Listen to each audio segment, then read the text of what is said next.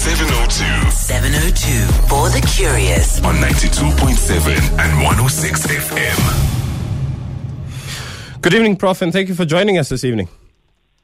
Yes, good evening, Joshua. Nice to be on your show. Great stuff. Prof, uh, Prof, I mean, it's it's actually quite startling. I just received a WhatsApp now um, from someone um, who will remain anonymous who told me that he bought a carton of Pall Mall Red cigarettes for 2,000 rands. That would make it approximately 200 rands a pack of cigarettes. I mean, the, the prices are getting out of hand. But at the very same time, it's not as if uh, there is no supply. There's definitely a supply to demand based on the study that finds that almost all smokers have had access to cigarettes, albeit at a very high price. Absolutely, and that's exactly what we found. So we did a survey of about 12,000 smokers, and uh, we found that 90% of them indicated that they had been able to purchase cigarettes uh, at highly inflated prices. In fact, during the time that we ran the survey, which was from the 29th of April to the 11th of May, over that period, the price per day increased by 4.4%. So over that less than two week period, we see that prices actually increased by something like 50%. Uh, we did not pick up many prices of 2,000 Rand uh, a carton during that time period, a small number. But generally speaking, uh, prices were very, very inflated, and in fact, uh, on average, about 90% more uh, than what they were in the pre-lockdown period. But we don't actually know what happened since the 11th of May because our survey closed at that point in time. Uh, so it is possible that uh, those kind of prices are being uh, achieved in the market, and it's uh, very, very disturbing. Prof, I mean, we have a serious problem on our hands here because what has happened is that we're seeing a thriving black market. Now, there's a couple of things that I want to touch on on that issue because we're already short of time because of the technical glitch that we had in getting a hold of you earlier on. Um, uh, so, so I'm going to rush through a lot of what uh, what I wanted to discuss with you. But part of what I'm worried about is that a we're seeing a lot of new brands that very many South Africans aren't uh, familiar with and, and aware of. Apart from that, these brands seem to have very different dosages of nicotine and tar.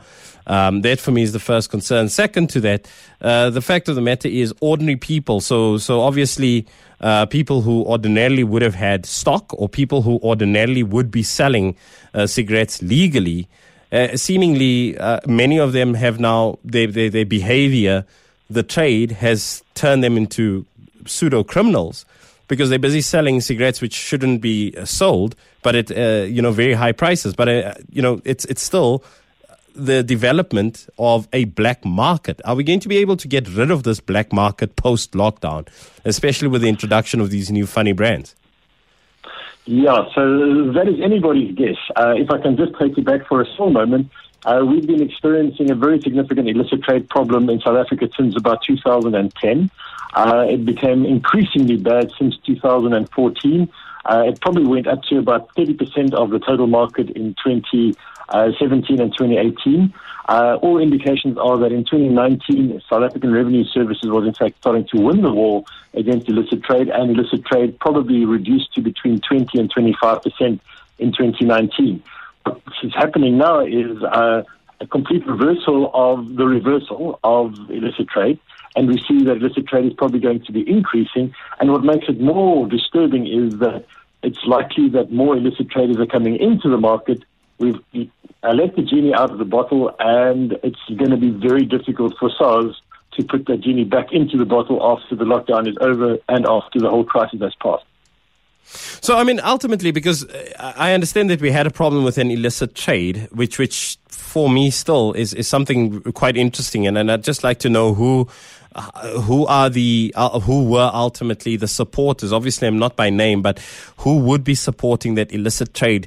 Considering that cigarettes by far and large, under normal circumstances, I guess, without COVID 19 being in the picture and level five and level four being, um, you know, in terms of lockdown being in the picture, ordinarily cigarettes are on sale uh, for people over the age of 18. You can walk into any supermarket, any garage, any retailer for that matter, and purchase yourself a pack of cigarettes without any issues.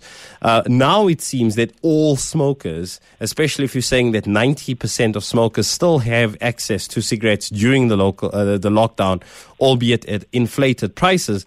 the fact of the matter is, is that what you've done now is a small proportion of smokers who would have been accessing illicitly traded cigarettes seemingly have now exploded to a much bigger number of people. Or am I am I looking at this too simplistically?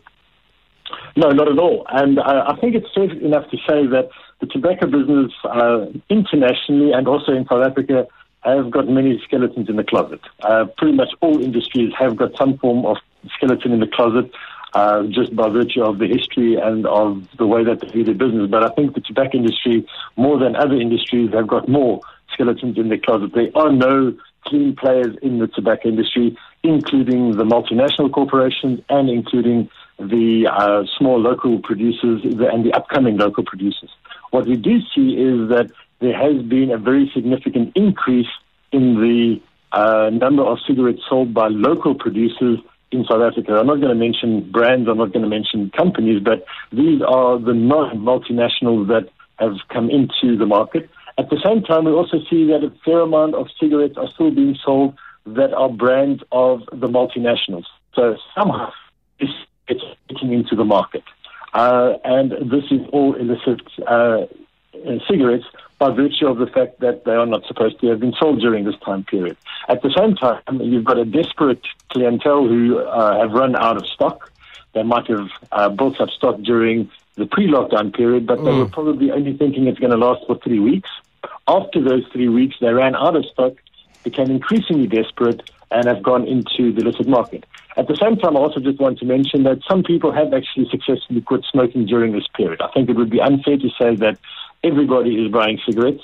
Of the, the 90% of people who have bought cigarettes are the people who have not quit. Approximately 16%, according to our survey of smokers who were smoking before the lockdown, mm. have in fact indicated that they have quit successfully during this lockdown period. So one has to acknowledge at least that. But of the 84% of people who have not been uh, able to quit during the lockdown period, 90% of them have indicated that they have bought cigarettes. No, that's absolutely. Let's look at who are the people selling because obviously, I, I guess uh, a lot of memes. I'm sure you saw all the memes doing the rounds uh, pre uh, lockdown of, of people buying, um, uh, I think, sanitizer and toilet paper on the side of the road from dingy people. I guess that's the idea that we have of the, the people selling cigarettes at this point in time. But who are they? Where are we seeing people purchasing their cigarettes at this stage? Yes, so uh, that's a good question, and uh, we actually asked this of our respondents. And before the lockdown, most of the sales took place either through formal retail outlets or through the spaza shops. At least 80% of cigarettes were sold through those two outlets. Mm. Since then, we see that the um, market has become completely informal. Very few uh, cigarettes are being sold through the formal outlets. Something like 3% of respondents indicated that there is uh, bought cigarettes through formal outlets. Uh, the market share of spaza shops has increased dramatically. And we also see that there's been a very strong development of um, outlets that never existed before. For instance, WhatsApp groups, uh, other mm. online purchases, working through essential workers who were able to go out and buying from family and friends. Mm. Uh, those have all become uh, very significantly new um, outlet groups. Under the category of other, we asked respondents are there any other ways of buying cigarettes? And about 4% of respondents indicated quite uh, blatantly they bought it either from uh, drug smugglers or from illicit cigarette traders or what they call black market traders. So uh, people are desperate to be able to get cigarettes and they are able or, or they are willing and able to approach these people that would be regarded generally as quite unsavory. So, as a final question for you, Prof, I mean, what does this ultimately mean? Um, you know, when we talk about the cigarette trade going forward, the assumption at this stage, I mean, unless, of course, we have another uh, interesting surprise coming through from the Minister of COGTA and, and you know, the, the command uh, council. But uh, I guess a lot of people are expecting that at level three, uh, the sale of, of, of, tobacco would probably take off again. Um, what does this do then to already, as you said, a, a market or not a market, but but an, an, industry that's already covered in a dark cloud? What does it do to it? This current issue that we have with this lockdown and this black market that seems to be burgeoning. Yes, thank you, Gushwell. So uh, I think it's important to uh, just note that our research is often focused, is very much focused towards public health. We want to promote public health. We are not pro-smoking. We are, in fact, mm. very strongly anti-smoking, but we are sympathetic to the plight of smokers. And um, I think the important lesson from this particular study is that the current lockdown, in its current format, uh, has gone way past its sell-by date the initial lockdown and the initial uh, ban on cigarette sales for the first three or even the first five weeks might have been helpful in achieving some form of public health aim. And I think we need to recognize that. However, once we moved past that point and we had the opportunity to allow cigarettes to be sold during level four lockdown, uh, that chance was squandered. And um, uh, we see that there's this very, very large increase in the illicit trade market right now. I really hope that uh, under level three lockdown, cigarette sales would be uh, allowed uh, to be sold because uh, it's not achieving anything at this moment in time. Everybody is able, practically everybody is able to buy cigarettes. They are doing so. The government is losing money in the process, and we are not really achieving the aims that we are trying to achieve by uh, what is uh, initially intended to be a good public health uh, outcome. It has into something that has become economically unsustainable, and it's actually um, producing illicit traders that we're mm. going to be having with us for months and years to come, even after uh, things have normalized. Prof, you spoke about the money. Obviously, we can't put money at the center of this. We can't say people must smoke just to be able to fund government through ta- through uh, taxes. But unfortunately, people have continued to smoke without being able to give the money back to government. Do we have an idea of how much has been lost, especially coming from a context that government has been expending a hell of a lot of money in an effort to obviously provide a safety net for many South Africans who do not have, um, uh, you know, access to income, access to uh, being able to work at this or trade or, or work uh, during this very difficult period. Do we have any idea of how much we've lost tax-wise? Yes, probably. So uh, the government was expecting to collect approximately 14 billion rands worth of excise taxes just from tobacco products during the 2020 uh, 21 uh, financial year. Uh, that works out at about 1.2 billion rand per month. Uh, that sounds like a lot of money for any any individual, but from a government total revenue perspective, it's only about one percent. So one mustn't exaggerate the amount of revenue that the government gets from tobacco taxes. At the same time, uh, to just throw money away is not smart. And uh, we find, or our estimates are that the government is losing in the order of 1.2 billion cigarettes per month of uh, additional months that the lockdown is continuing. Mm, or, rather the, uh, or, or, rather, the ban on cigarettes is continuing. No, 100%. I hear what you're saying. That's 1.2 billion rands per month uh, whilst this ban, is in, uh, this ban is in place. Correct. Thank you so much. There, that was uh, Professor Corné van Walbeer, uh, van Walbeek. He's a director of research on the economics of excisable products um, and that is at the University of Cape Town. I, I find that very interesting and very shocking.